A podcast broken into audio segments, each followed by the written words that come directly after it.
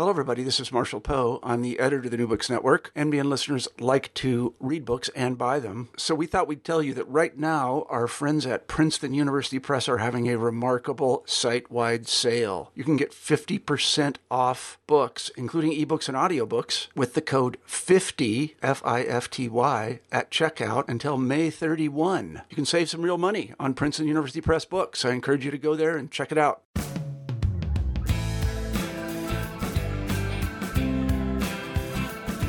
Welcome back to New Books in American Studies. I am the host of the channel, Lilian Barger. This edition is produced in cooperation with the Society for U.S. Intellectual History. My conversation today is with Audra J. Wolfe, a Philadelphia-based writer, editor, and historian. Her book, Freedom's Laboratory, The Cold War Struggle for the Soul of Science, published by Johns Hopkins University Press, examines the Cold War origins of the relationship between science and politics. Science self-concept, as politically neutral and dedicated to empirical observation free of bias, has often been at odds with its collaboration with the purposes of the Cold War state. Wolfe demonstrates how an understanding of the differences between Western and Marxist science obscured the hidden political objectives. Scientists holding an apolitical view of science became unwitting agents of U.S. war against the spread of communism led by the Central Intelligence Agency. Multiple scientific and cultural institutions engaged in formal and informal cultural diplomacy, espionage, ideological laden science education in underdeveloped nations, and became activists for the human rights of scientists across the globe, thus expanding U.S. influence abroad. In the aftermath of the Cold War, the utopian belief of science as operating in the service of intellectual freedom and internationalism continues even as it depends heavily on government funding for its existence. Here is my conversation with Audra Wolfe. Now, let me introduce you to the author, Audra Wolfe. Audra, welcome to the show. Hello, thanks for having me. Your book uh, raises some really interesting questions, I think, not only from the past, but also for today, uh, in how we experience the ideological battle between science and uh, politics. But before we go on into that and some questions that I have for you, uh, how did you come to write this book? And tell us a little bit about your background. Sure. Well, you know, when I started this project, I never thought I was going to be writing a history of psychological warfare. Um, I originally thought I was writing a biography of a geneticist named Bentley Glass. Um, and understand why I was working on him, we should back up to say that uh, my undergraduate training was in the sciences. Um, I was in college in the 1990s during the period of the uh, Human Genome Project. And there was so much conversation about how scientists had a solution for X, Y, or Z. And I was really fascinated by this question of where scientists get their authority in American life. And in the United States, um, in the late 20th century, it turns out that the answer to that usually involves the Cold War. So I had become an expert on science and the Cold War. And my first book was also about science and the Cold War, um, although more about the science of stuff. It was a, a different kind of book than, than this new book. One of the people I was interested in was a biologist named Bentley Glass. And Glass was interesting because the narrative that's, that historians generally tell about science and the Cold War is that scientists had to limit their political activities uh, because so many of them uh, received federal dollars, and because of McCarthyism, that scientists who put their neck out, who, who put their necks out, basically had their careers ended. Um, but Bentley Glass didn't follow that model. He was uh, head of the Maryland ACLU for 10 years. He famously refused to sign a loyalty oath. He was involved in some uh, kind of civil rights work in Baltimore in the 1950s. Um, and yet his career thrived. He had a Q clearance. He was advising the Atomic Energy Commission. And I wanted to know what was it with this guy? How did this guy get to speak out? How did he get to criticize the government and still have a thriving career? And to make a very long story short, what I realized was that he uh, wasn't nearly as oppositional to the government as I had originally thought he was, even though he had this 250 page FBI file. Um, he was actually a really good representative for science on the international stage, and the State Department and the CIA found him useful. And he wasn't alone. There was a whole category of scientists who were, in some ways, informal science diplomats who were involved in spreading messages about science and the American way of life to the rest of the world. And so I wanted to understand um, how that happened and what that meant for how we think about science and scientists and scientific authority in 20th century America.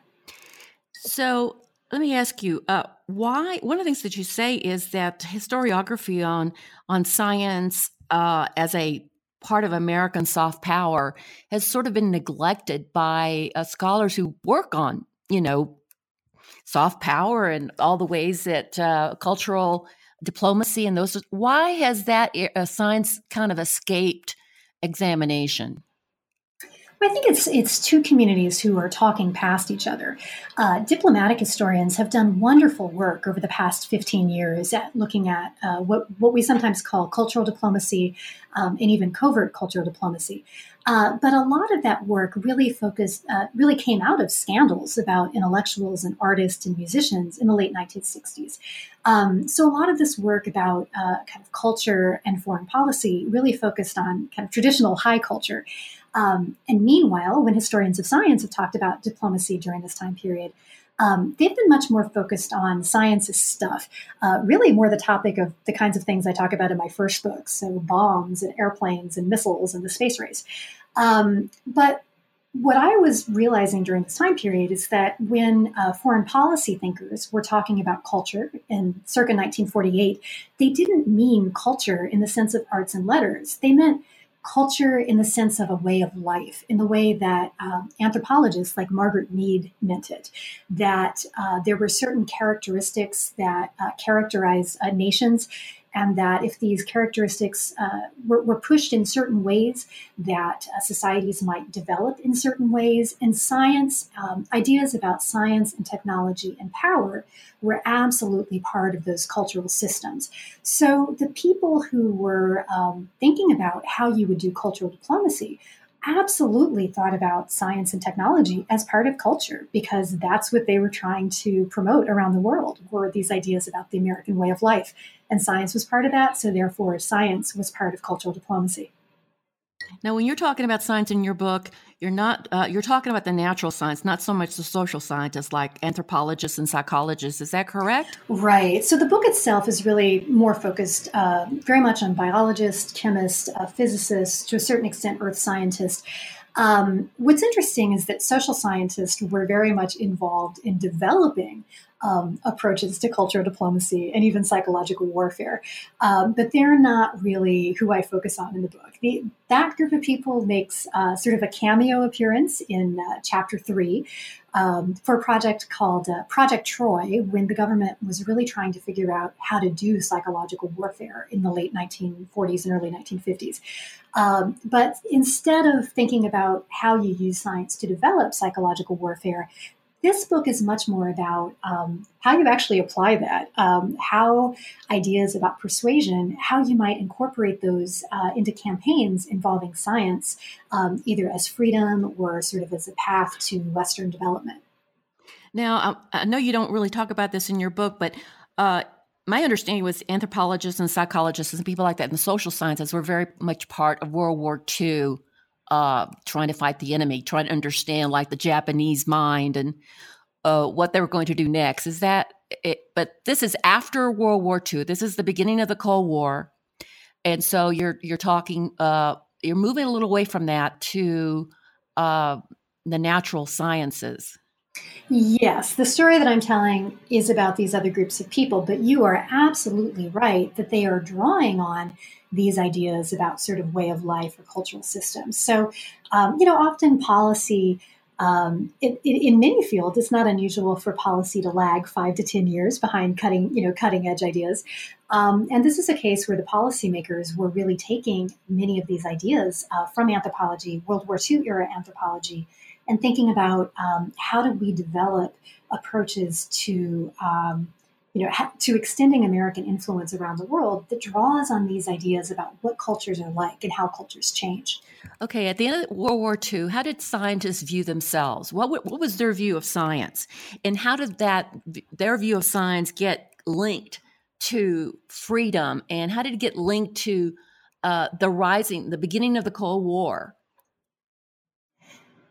Well, you know, right after World War II is a very interesting period from about 1945 to 1947. Because many scientists were um, very concerned about uh, the atomic bomb and thinking about issues of, say, world government, how you might uh, have uh, global control of uh, atomic energy. Um, that faded pretty quickly in the face of anti communism in the United States. And so by 1947 and 1948, there was really a rising tide of anti communism in the United States. Um, but meanwhile, something very strange was happening with uh, genetics in the Soviet Union there was a Soviet agronomist by the name of Trofim Lysenko who had uh, effectively taken over uh, the field of genetics in the Soviet Union. And in 1948, um, his uh, theories of inheritance were uh, basically uh, made the party line by the Soviet by, by the Communist Party. Um, these were made the official views, and people who didn't uh, subscribe to his views often lost their jobs. Uh, their their research institutions were dismantled. Entire fields of research went underground.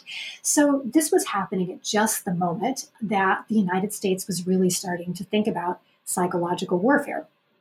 And so all of these trends really came together um, at once because there were a lot of American geneticists who had been watching the situation with genetics in the Soviet Union um, w- with alarm. This uh, Lysenko really culminated his power in 1948, but he had been building his power since the mid 1930s. Um, and in the late 1930s, some Soviet geneticists were actually killed um, that most likely that was actually just part of uh, Stalin's purges. It wasn't specifically about their genetic beliefs. But to the American observers, it was really hard to tell what was happening in the Soviet Union, uh, particularly in 1948. And so they assumed that when that the worst was going to happen, that now that Lysenko was in charge of Soviet genetics, that an entire field was going to be liquidated. And this became a space for storytelling about what science was like in the Soviet Union. Um, so, one American geneticist in particular, H.J. Muller, had spent the 1930s in the Soviet Union. He was a former communist himself, and he was an excellent propagandist. Uh, by the late 1940s, he was an intense anti-Stalinist, and so he, um, you know, was telling newspapers, "This is going to be, this is the inevitable end of communism. This is the inevitable result of when you have um, communism, that, that entire scientific fields are destroyed. Um, so there's becomes an entire narrative about what science is like in the Soviet Union. It's controlled by the state. It's inherently political. Um, it's focused on practical accomplishments instead of basic research, and it's intensely nationalistic. So, American science became the opposite of that. American science would be uh, objective, it would be free from government interference, it would be devoted to basic research, and it would be uh, international. It would know no borders. So, you really get this sense of, of two different kinds of science a Western science and a Marxist science. Um, and these ideas really took shape during this time period. Well, you know, um, I was very surprised to see the science of genetics, you know, play such a big role. I thought genetics, right. you know, they just seem so. I thought, okay, the bomb or something, but genetics, it's just something that you don't ever think of being that political. Right, we're the chemists too. You know, one of the interesting things in this story, um, in uh, chapter two, where I talk a lot about the uh, early science attache programs in the State Department, one of the reasons that so many chemists were involved with that project instead of physicists is that um, physicists would be suspected of espionage because everybody was interested in learning about the bomb. Um, so, in an odd way, um, all these biologists, these geneticists, these chemists, these chemists end up playing an outside role, be, precisely because they're not physicists. Uh, they're not considered security risks in the same ways, and they're not. Um, uh, people don't have an immediate suspicion of them in the same way that they did about physicists. Well, the other thing too that was very interesting when you d- described uh, the difference between Western science and Marxist science. I never really thought about that. I mean, maybe I should have, you know, that there was a difference. You know, you think science is science. How can it be, you know, Marxist? What does that mean that you have Marxist science? But you just explained it, and and that, and you explained it in your book very well.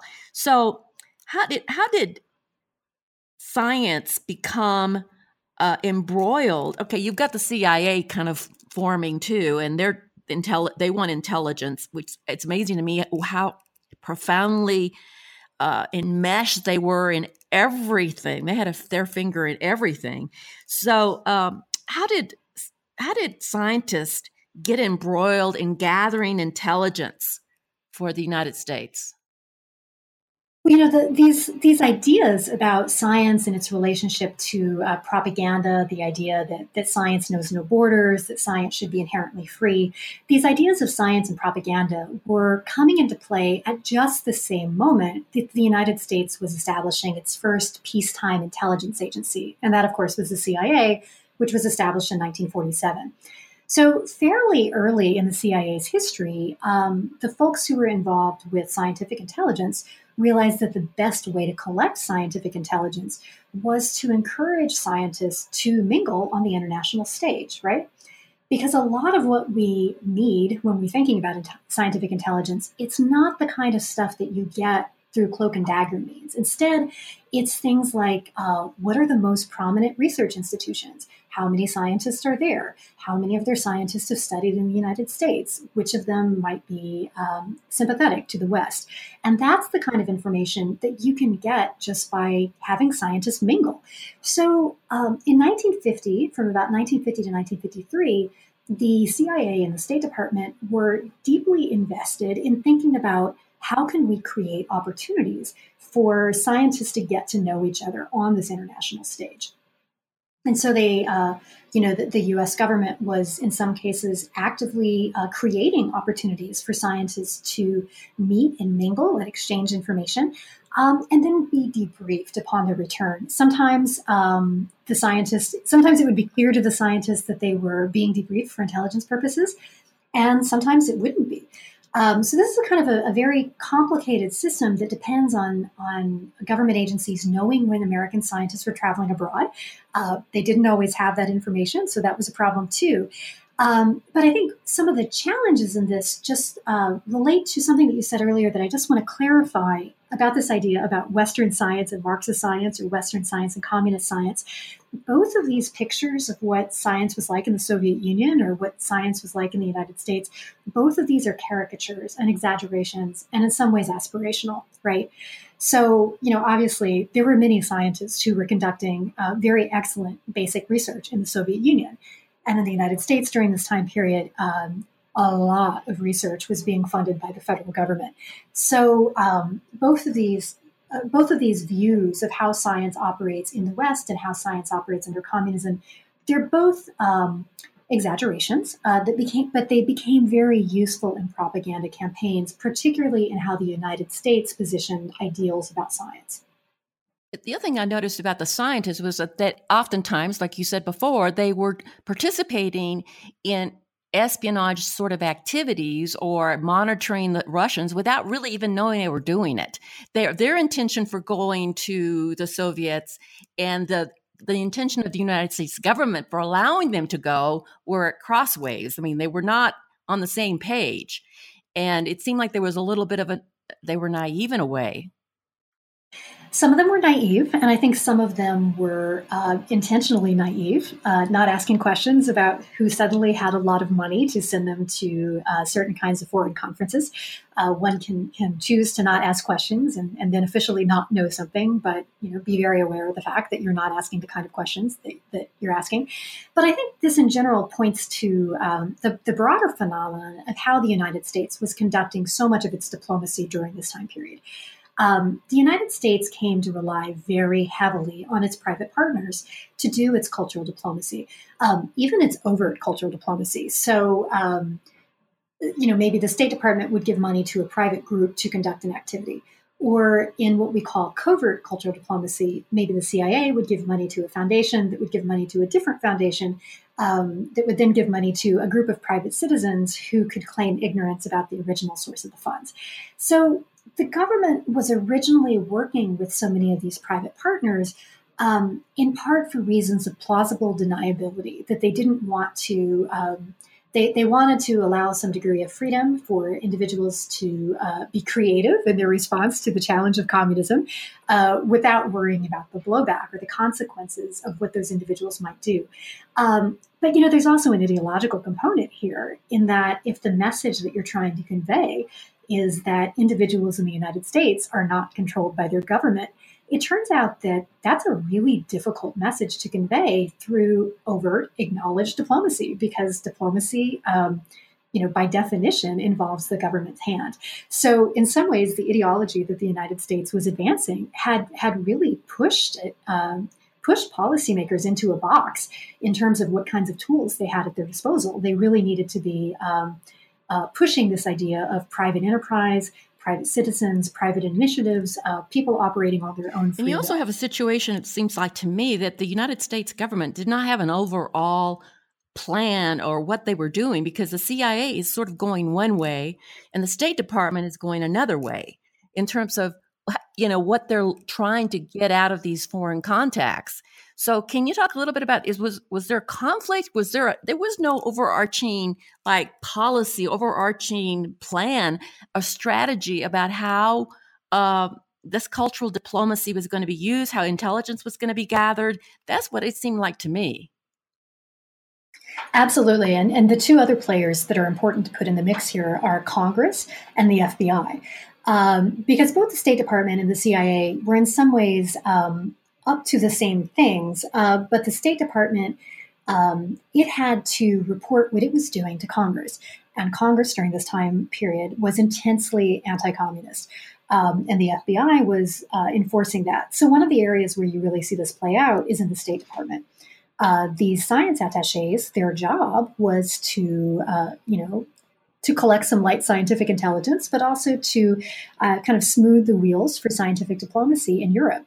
And to do that, they absolutely had to interact with people who were former communist, uh, particularly in France, where many of the scientists, uh, many of the leading scientists, were former communists. Um, and this put them at great suspicion. So, so there's a story, yeah, there's a story in here about a scientist who uh, was doing this work, and basically he was getting investigated by the FBI because he was attempting to do his job that involved talking to communist scientists. It becomes really hard to do that work if your job is to talk to communists. If other agencies of government are investigating you for talking to communists, so uh, yeah, there's there's absolutely a problem here with lack of coordination, people not being on the same page about how you promote ideals about. And you also have uh, you have a lots of uh, private organizations that genuinely wanted to be in dialogue with uh, behind, with people behind the Iron Curtain because of just a cultural interest. They they really they weren't interested in espionage. They just wanted to talk to people that were different from them. And those people inadvertently also get caught up in this because of the funding, right? It was amazing how much funding was coming uh, through these kind of bogus organizations and trusts and foundations who were really fronts for uh, the CIA. It was amazing to me. It, it's yes, it's an astonishing list of people. Um, at the same time, you know, I do think that um, yes. So many American scientists were doing these two things simultaneously. They absolutely wanted to uh, build relationships with their colleagues in the Soviet Union, um, but I think many of them were um, fairly deeply aware of that that if you were um, involved, say, in an exchange program in the Soviet Union, clearly the United States government wanted to know what you saw in the Soviet Union. Um, I think most of them at some level understood that, even if they chose to tell other stories to themselves about, uh, and, and, certainly to other people about what the purpose of these programs were, uh, what their what their ultimate goals were. That it's it's very easy to talk about the language of scientific internationalism, that science knows no borders, and international scientific cooperation they could be sincere about that at the same time that they could understand that those kinds of relationships was the, was the U.S. government, well. like the State Department, also concerned that if they use scientists and allow them to go over there and really get deeply involved with conversations, that this, our scientists would divulge uh, information to the Russians that the United States government did not want shared. Oh, absolutely. And when we think about, um, you know, when we're talking about exchanges, of course, exchanges are reciprocal. So it meant that Soviet scientists were coming to the United States as well. So, particularly in the early days of uh, scientific exchanges in the late 1950s and early 1960s, there's almost a, a comical level of restrictions on where scientists can go in one another's countries. And so the Soviet Union and the United States uh, basically had, a, had an exchange program that was based on absolute strict reciprocity to limit security risks for each of them. So it would be based both on things like academic specialty, like you could send um, three polymer chemists and uh, two theoretical mathematicians, and that's exactly who would have to come from the Soviet Union as well. Um, and then there were lists of cities that Soviet scientists could come to in the United States, and list of cities that American scientists could go to in the Soviet Union. And these lists, um, particularly on the American side, they're predictable, right? So Soviet scientists often couldn't go to places that had big nuclear installations, but they also couldn't go to large swaths of the segregated South uh, because the Soviet Union had been uh, using the United States record on race, its, its record of racism and its Jim Crow laws, to promote its own foreign policy around the world, to uh, effectively to embarrass the United States. And so, one of the ways that the United States tried to limit that damage was by not letting visiting Soviet scientists go to places where they could see Jim, law, uh, Jim Crow laws in effect. So, it's an interesting. Um, combination of thinking about both hard security, kind of secrets, so these military installations, but also uh, propaganda, not giving Soviets a propaganda tool. Of course, the United States could also have not given the Soviets a propaganda tool by attempting to address the situation of racism in the South. Uh, but instead of doing that, they uh, tried to limit um, visiting scientists' exposure to that. There was so a whole issue of they, the United States had to send a pretty prominent scientist over to Russia because they otherwise they would be suspect of being agents. Wasn't this wasn't this something that you talked about? Yes, yes. So when uh, the science, when the State Department was trying to figure out who to put in these roles of science attaches, um, they really faced a conundrum because if they sent somebody who didn't seem like a qualified scientist, um, other scientists, uh, foreign scientists, would wonder, well, who is this guy? Why should we talk to him? He's clearly just, you know, probably an intelligence agent. Uh, but if they, but at the same time, they had challenges recruiting uh, actual prominent scientists to these jobs because they were going to be involved in uh, secret work um, and, in some cases, intelligence collection. What's interesting about this was that they explained when they explained to themselves why it was so difficult to recruit outstanding scientists they in some ways bought into the same ideology that they were promoting. And they said, you know, we'll have a very hard time recruiting scientists to these roles because scientists don't want to be associated to the government. Scientists believe that science uh, has no borders. So they're not going to work for us because we're actually um, involved in advancing the national interest. It's this interesting conundrum where they're both talking about what message they want to convey and at the same time thinking about how the realities of what they're trying to do okay, undermines so that message at the same the time. Scientists, among scientists at this point, um, there's there's a there's split within the, their own ranks. There there's conflict conflict within their own ranks in terms of what they should be willing to do with the government and what they should be not wanting to do. And their own uh, reputations as scientists among their peers could be damaged by whatever work they did for the government. Yes. Um, and I think this question of how close you can work with the government is really a live one. I think one of the places that comes across best um, is in the Pugwash movement. So Pugwash, uh, it was a movement uh, for international disarmament. It still exists today, but at its origins of the late 1950s, it was very specifically focused on disarmament. And it, it was originally created as a movement for nuclear abolition. that they were going to rid the world of nuclear weapons, and the scientists uh, would be the best people to do this, and that um, the, the, the scientists involved with it seemed to sincerely believe that scientists could achieve that goal most effectively if they worked as individuals unaffiliated with the government. Now, over time, um, the American scientists involved um, started to feel that they would be more effective if the US government uh, could be on board for their plans. And you know, they're not necessarily wrong about that. If you're if governments are the ones who own the nuclear weapons and you're trying to get them to get rid of the nuclear weapons, ultimately the governments are going to have to agree.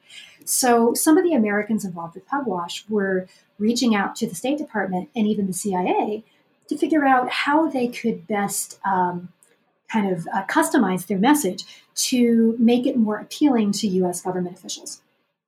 Now, meanwhile, some of the other scientists associated with this movement, people like Linus Pauling, uh, didn't like that, and were getting uh, increasingly concerned that these that this movement was being co-opted. So the scientists who wanted a closer relationship to the government, who were basically hoping to effect change from within, over time, instead of arguing for nuclear abolition, they got on board for a nuclear test ban. So uh, you could limit the amount of testing in the atmosphere, but maybe not dismantle existing nuclear weapons. Meanwhile, people like Linus Pauling were much more radical than that, saying, hey, we came here because we're against nuclear weapons. We don't want a nuclear test ban. We want to eliminate nuclear weapons. So over time, this group split. Now, in 1963, there was a partial test ban that was passed. Uh, this was important for limiting fallout, but it ultimately didn't do much to, um, you know, stop to, to limit the existing stockpiles. And so Pauling and these other scientists had a deep falling out. Uh, Pauling was explicitly political, and he was explicitly making moral and ethical claims about the dangers of atomic weapons, whereas these other scientists who were willing to go along for the test ban who valued their relationship to the government, they were the ones who were making more incremental suggestions because those were the suggestions that could be backed up by science, not by moral claims, not by ethical claims. And so it's a really great example of what it means when scientists are basing their uh, their political statements, in this case, what should be the status of nuclear weapons, when they're claiming to base that on science as opposed to morals or ethics or other kinds of values. It shows how uh, the group that was able to uh, uh to defer to scientific expertise, they were able to use that to get access to power. Pauling refused to do that, and he lost some of his access to power. So let's let's talk a little bit about the the non-communist left and the whole idea of Americans for intellectual freedom and Sidney Hook. Can you talk a little bit about that? Sure. Well, so this was uh, these were organizations that were the American side of something called the Congress for Cultural Freedom, and the Congress for Cultural Freedom is probably the best known of the CIA's covert cultural diplomacy arms. Um, so, you know, I mentioned earlier that the CIA was uh, supporting a lot of private groups, uh, many of these involved intellectuals, and this is the most famous. So, the non communist left, uh, many of these were anti Stalinists. Some of them had been communists in their youth, or certainly socialist in their youth. Um, they were interested in often socialist solutions or sometimes more centrist solutions, um, but not communism.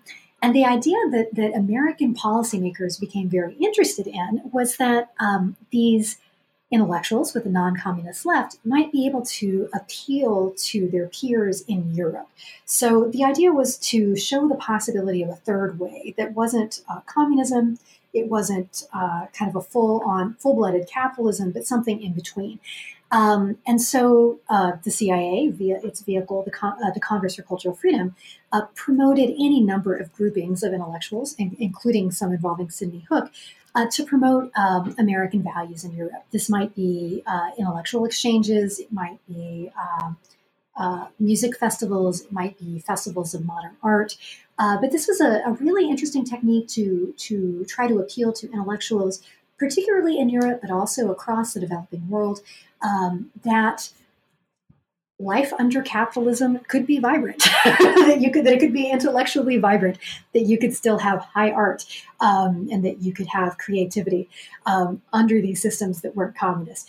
Um, it, it, it's an interesting mode in American history, and it's one that um, that, that uh, received has received a lot of attention, particularly in the late 1960s when the CIA's ties to these organizations were revealed. Uh, it was a, it was a deep scandal that required a lot of soul searching, searching among intellectuals about what it means to uh, work for the government versus outside of the okay, government. Okay, so now uh, you know you at the end of the 1950s, you've got uh, the the the, the space race going on uh, for space. How did the launching of Sputnik uh, really kind of up the ante for the role of science in the Cold War? Well, up until the launch of Sputnik, um, science played a fairly low key role in a lot of these uh, cultural diplomacy efforts. Uh, a lot of the programs programs involving science as culture uh, they were often led by groups of private individuals, maybe backed by the CIA, like the Congress for Cultural Freedom. They had several programs in science, and sometimes not. Like American geneticists were very involved in campaigns against Lysenko, and they as far as I can tell, I'm, I'm going to leave this as a slightly open question, but as far as I can tell, they weren't actually getting any um, funding from the CIA for that work. Um, but after the launch of Sputnik, science really moved to center stage for uh, U.S. cultural diplomacy and propaganda. The U.S. and uh, U.S. Information Agency (USIA) uh, they made uh, they declared 1958 to be a year of science. Uh, President Eisenhower's uh, State of the Union address in January 1958 talked about um, that he was going to be waging uh, waging a war of peace, basically waging peaceful war um, through scientific achievement. Um, so ideas about science and the potential of science to change the world really moved central uh, to center stage um, in this period, and a whole host of government agencies, from the State Department and USIA, um, the Department of Agriculture to NASA, all were thinking about how can we use ideas about the nature of science and the nature of scientific production in the United States to project images about um, how the United States is in the world and why countries particularly newly independent nations, should follow the path of the United States instead of that of the Soviet Union. Now, by the time of JFK's uh, uh, presidency, we, you got a web of formal, informal, covert, and overt operations with scientists involved at every level and multiple institutions. It's like really Disney. There are just so many institutions, so many uh, different ways that uh, scientists are sort of embedded in in this Cold War apparatus. Uh, but one of the most interesting ones that I saw was the science involvement in education, uh, science curriculum that was being exported to uh, third world countries. Uh, as a you know as a stopgap for uh, the spread of communism, if they if they understood with through science, you could teach people about intellectual freedom. Can you talk about the whole project of science education? And it seems like the the whole that project was in one way very successful. In another way, it sort of it wasn't. Uh, because what they wanted to give the, these third world countries was different from what those countries actually wanted. Well, yeah. So the, the question of the science uh, curriculum reform projects, in some ways, it is the most successful story in the book. Um, chap- one of the chapters uh, tells the story of the biological sciences curriculum studies, uh, uh BSCS, their work abroad. And the BSCS was tremendously successful in getting their books placed uh, across the globe. Um, I should back up a second and say that after Sputnik, one of the uh, United States government's responses to Sputnik was to fairly deeply invest in science education. So uh, by 1960, there were science curriculum reform projects, uh, domestic science curriculum reform projects underway in most scientific fields, from uh, physics and chemistry and biology to mathematics and the earth sciences. And most of these curriculum reform projects stressed what they called um, an inquiry based approach to learning. Um, and the BSCS particularly endorsed that approach. Now, what's really interesting about the BSCS is that um, it had a, a, its director, a man named Arnold Grobman, was extremely entrepreneurial, and Grobman had a dream of an international empire for the BSCS, and he was open to really working with any partner who might be interested in uh, in, in working with him. And in that chapter, I trace how over a five year period, you know, the BSCS managed to develop relationships not only with its primary sponsor within the United States, the National Science Foundation, but also with uh, international agencies like UNESCO, with uh, philanthropic organizations like the Rockefeller and Ford Foundations, with overt government agencies like uh, USAID, but also with covert government agencies, including an organization called the Asia Foundation, uh, which was until 1967 pretty much a CIA proprietary. Um, the Asia Foundation still exists today, and I want to be clear that it is uh, it receives it receives most of its monies today from acknowledged government agencies, most mostly the State Department. But from 1954 until 1967, it received the vast majority of its support from the CIA to do uh, development work in Asia. It was sort of like a cross between USIA and the Rockefeller Foundation that didn't have to report to Congress. Um, so, what's interesting about this particular case study of these BSCS textbooks is that all of these organizations, these overt government agencies, these covert government agencies, these private foundations, and international aid organizations, they're all sponsoring the same kind of work. They're all sponsoring uh, translations and adaptations of these books uh, to be local, culturally specific, and kind of geographically specific. Um, and it was phenomenally successful. Um, you know, in Taiwan, which is one of the countries where the Asia Foundation was involved, by the early 1970s, apparently uh, they claimed that their books were in use in 70% of Taiwanese classrooms. Um, and the numbers are fairly similar in other countries. So the advent of these textbooks to these classes completely transformed the ways that uh, biology was taught. It went from being rote memorization to being inquiry based learning. Now, you're probably wondering what does any of this have to do with cultural diplomacy? And it goes back to these ideas about uh, scientific authority, science and objectivity, and even Lysenkoism. So it's never stated explicitly in these books, but of course, genetics is exactly the science where there are concerns that something has gone terribly wrong under communism, that scientists aren't doing science the right way. They're overly deferential to authority. There's a party line in, in, science. Uh, they're being controlled by the government. So, this nature of inquiry approach that's being pushed in these biology textbooks is all about a different mode of doing science, where science is based on research, it's based on facts. There is no authority figure in science, that scientists are looking at the world and that they're drawing their conclusions from it. And for the leaders of the BSCS, they saw this as an explicitly anti communist approach to education. It's a fascinating right and but what's interesting too is that the these uh, countries also wanted they wanted more practical learning that they could solve some of their practical problems like clean water and things like this right well, some of them did. Some of them did. But um, you know, many of the people who the Americans working with, were working with were technocratic elites, many of whom had been educated in the United States, and many of whom were uh, fairly excited about the approach in these textbooks. So obviously, it varies from country to country, and particularly. Um, you know, I, I, give an example in there from the country that was then known as Ceylon, where a scientist there is saying, you know, I don't think these textbooks are right. They're not particularly practical. They're very invested in basic research. On the other hand, uh, particularly in Japan and Taiwan, the educators there were very excited about using these books to uh, jumpstart their economies in sort of a, a high tech uh, kind of scientific basis uh, to economic development.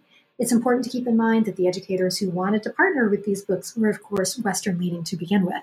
Um, but it's, it's, a it's a fascinating example of how you can build hegemony with these technological elites um, in a way that seems really subtle. You know, and the most successful versions of these textbooks looked they the ones that were most successful looked the least like the American textbooks. As part of the adaptation process, they would they would substitute in local ecology, local trees. Um, for different populations, they would uh, change certain examples. So, if an example involved the inheritance of eye color or hair color, they might change it to the ability to taste PTC. Um, so, they're culturally sensitive in some ways, these books. Uh, but in others, they're all about uh, exporting the American approach to, to, to knowledge. So now you've got 1967, and you've got the magazine Rampart, who's explodes this whole thing and says, "Whoa, look, look what the CIA is. It's doing all these things. There's all these covert institutions. They're doing all this, uh, trying to contain, you know, communism, and it really fuels the new left and it makes pushes scientists to really question uh, their involvement in a lot of this. So, can you talk about that? I thought that was a really interesting uh, chapter. Uh, the fallout from this exposure of uh, all these institutions that were all linked together with the government. Yeah, that's it's actually one of my favorite chapters in the book. It's it's a compli- It was a, a very difficult chapter to write because it's all about um, people realizing that they've been lying not only to themselves but to others. Um, you know, what's interesting about uh, those revelations in 1967 is that they meant that the secrets managed to be held for as long as they did. Uh, the CIA's covert cultural diplomacy programs depended on um, hundreds, if not thousands, of civilians having access to secrets that they probably shouldn't have had. Um, and it was only the cataclysms of Vietnam that really broke that consensus, and people started talking, and inevitably uh, the truth came out. Now, what's interesting about science is that um, some scientists were very deeply disturbed by these revelations. Anthropologists, in particular, uh, devoted time at their annual meetings to thinking about what their relationship was with the CIA and the way that they talked about science. In most of the other scientific fields, though, um, the fallout was a little milder than that. There were many protests about the relationship to the military industrial complex. But that tended to be about research projects involving weaponry, uh, not about claims to objectivity proper. But outside of the halls of power, there were other scientists who were developing much more radical critiques. Um, and one of the most interesting critiques was developed by a group called Science for the People. Um, and Science for the People said, hey, the way that we're talking about objectivity, that's mainly about uh, reinforcing the status quo. And so Science for the People developed some uh, fairly uh, sophisticated uh, critiques of the notion of scientific and ob- uh, of scientific objectivity, particularly as it played out in um, the so-called sciences of race in the United States. Um, and they did, you know, fairly interesting community work. It's, it's an organization that's actually uh, coming back right now. They're going to be relaunching their magazine, Science for the People, this spring. Um, you know, many of the people who were deeply involved with Science for the People in the late 1960s and early 1970s uh, went on to become leading lights in the field of science and technology studies in the 1970s. Um, and in an odd way, many of those folks, um, the scientists who were critiquing objectivity, often ended up leaving the field and becoming science and technology studies scholars, uh, leaving those scientists who really uh, deeply, who were really deeply committed to objectivity. They were the ones who stayed in the scientific fields. Um, and so when we see sort of a backlash to critiques of objectivity in the, uh, particularly in the 1980s and 1990s, some of that has to do with uh, the, the, the afterlife of these stories about, honestly, the CIA in Vietnam. The uh, the other surprise, there's several surprises in your book. One of, the, one of the surprises was when we think about human rights, the first thing that comes to mind is not scientists. and uh, oh, okay. I mean, it made total sense, but it was like that's not what we think about. T- talk about how scientists were so instrumental in forwarding the idea of international uh, human rights. Yeah, well, so a lot of the Soviet dissidents were scientists. Uh, one can argue about whether it's a disproportionate number of them, or whether it's uh, whether rather that this is a historiographical artifact, and that the uh, that the dissidents who happened to be scientists were better at capturing the attention of the international stage. And I'm of course referring to people like Andrei Sakharov. But Sakharov wasn't uh, the only one. Uh, the chapter that talks about the Soviet dissidents uh, talk, talks about several scientists who who were in those roles. And you know, this happened at a period about 10 years after these critiques of the New Left and Science for the People. Um, scientists in the United States were watching what had happened, and they began to feel that some sort of response was necessary. In the same way that the human rights movement was growing in all kinds of fields, um, that was happening in science as well. And so some American scientists had been. Um, involved in new Amnesty International movements and looking at things like in uh, uh, human rights abuses in Latin America. And so they were ready and willing to listen when reports of abuses of Soviet dissidents started coming out. Now, where this gets really interesting is that their main leverage was over the uh, scientific exchanges that were being administered by the National Academy of Sciences. And so a growing number of American scientists said, we need to boycott this um, these exchanges provide, uh, uh, they back up the Soviet government, uh, they provide prestige. American scientists who go to the Soviet Union are discouraged from speaking to dissidents, and so it increases their isolation. Uh, this is a legitimizing program. We can't participate in it. But the National Academies of Science said, well, we can't cancel the program because that would be political. And we can't have political actions. We have to separate science from politics. Um, so what's so interesting in this moment is that the rank and file membership of the national academies they balked. They had a much more sophisticated notion of science and politics than had been the case even 15 years earlier. And they said, "Well, yes, of course, this is politics, um, but these are human rights abuses, and we have a right, we have a duty to speak up." And so, to to, uh, to I guess summarize the story, what happened was that the National Academy said, "Fine, we recognize that you, individual scientists, don't want to participate in this. We're not going to end the programs, but we, if you want to not participate, perhaps through a boycott, that's fine. But we're not going to end the formal exchanges because that would indicate government control over science, and that's not something that we do here in the United States. Um, but large, large numbers of American scientists refuse to participate in this. Now, what's really interesting about this story uh, from sort of a moment of scientist political awakening is that at some point in the proceeding, some of the scientists said, you know, we're talking, we're using language that the problem here is that Soviet scientists um, are being jailed, that they're being put in mental, mental institution, that their human rights are being curtailed.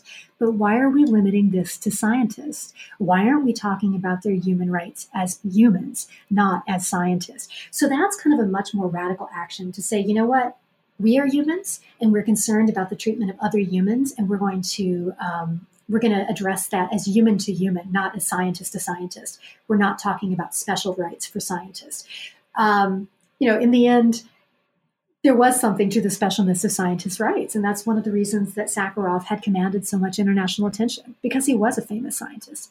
And the way that he was being treated violated the international norms of scientific freedom as had been promoted by the United States during the Cold War. Um, it's sort of a delicious irony of that story. So, it, reading your book, there were all kinds of things running through my head that you don't address, but I figured you probably have a pretty good intelligent or opinion about this. You know, more recently we have we had debates in science regarding first the, the battle over evolution in textbooks. Okay, teaching of evolution. The other thing is climate change. And we've got now a president who is accusing climate scientists of being politically motivated. So, in a way, does your history actually support what Trump is saying about science being political? Well, you know, one of the oddest moments for me in writing this book was in the uh, transition period uh, after Trump's election, but before the inauguration. Uh, the Department of Energy put out a request asking for a list of American scientists who had participated in uh, certain international climate change meetings. And uh, just for those listeners who aren't familiar with this, the reason that this involved the DOE is that the Department of Energy uh, administers a lot of the uh, United States uh, climate work. Um, but it was when I heard this, this was shocking because this sounded like Lysenkoism. And it sounded like Lysenkoism, how it was actually practiced, uh, not the caricature of Lysenkoism. So this wasn't a story about American scientists being rounded up and shot, but this was a story that sounded like the US government was going to be applying litmus tests and uh, drawing up a party line in science, and scientists who didn't fit that party line were going to be excluded from the government. Now, in the end, uh, the transition team actually uh, dropped that demand. The DOE did not, in fact, provide the list of scientists who had applied to those jobs. Um, but it was this fascinating moment in which it certainly seemed like we were seeing a replay of the Cold War, but now the United States was acting like the Soviet Union. Um, you know, when, when people ask me how you talk about this in terms of politics, I think one thing that the Trump administration has made much more clear for everyone is that there is no such thing as a science that's free of politics. Um, because the Trump administration's uh, poli- uh, politics and policies are so uh, such a bald-faced power grab that you can't ignore the power politics in it. You know, the Obama administration was attempting to use uh, science as politics in negotiating the Iran deal. Um, it's not necessarily bad that they were doing so, but the idea that somehow um, there was no politics in prior administration science uh, in, in, prior um, administrations, I mean, that's simply not true either um, scientists are, are, people of the world, and as such, of course, the actions that they take have political have political motives. Uh, in general, whenever people are appealing to objectivity, they are, um, you know, appealing to the status quo, um, and we're seeing the administration do that in fairly interesting ways. Well, it seems to me like uh, has has have scientists today are they aware enough of their uh, their position that they have created maybe some safeguards or some questions that they ask themselves about the ideological control over this over scientific research? And we know that i mean a scientist has to decide what they're going to study and even in the choice of what you study you you already are having bringing some sort of value to to to the topic right? If you're going to study a certain if you're talking about disease you're going to study a certain disease not another disease. That's a that's a that's a choice and it's not neutral. So I'm wondering, are scientists question, asking themselves these questions, or are they so fragmented in so many different disciplines that they really don't come together to think about how they choose what they study and what the what they're servicing in those studies? Yes, I think there's a much more vibrant conversation about this now than there was uh, two years ago.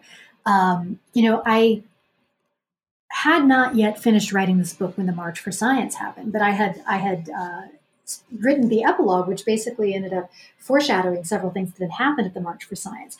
Um, you know, with the March for Science, some of the original um, sponsors of the March for Science were really promoting it almost as a uh, as a science advocacy event, um, in which the main complaint uh, of the, uh, the, the main demand of the people involved in the protest was basically science should uh, command respect again. Scientific funding should be restored. Scientific autonomy should be restored. That's a very different set of demands than saying science should be science has a place in the fight for justice. That we need a more equitable science. We need a more just science. We need a science that's fighting for the people and not just for moneyed interest. Now, that criticism ended up bubbling up to the top. Um, so that there was a, a, a fairly uh, vibrant and in some cases uh, conflictual uh, discussion about what the March for Science was about that ended up being fairly productive. Um, not consistently. And as, as, we all know, movement building is hard, and no movement, uh, no movement is ever uh, full of consensus. Uh, but I think watching over the past two years, many scientists have been listening to the critiques that some of their actions are in fact just science advocacy. Um, and that if they want to command the public's respect, they need to be thinking about what they're doing that is for the public good.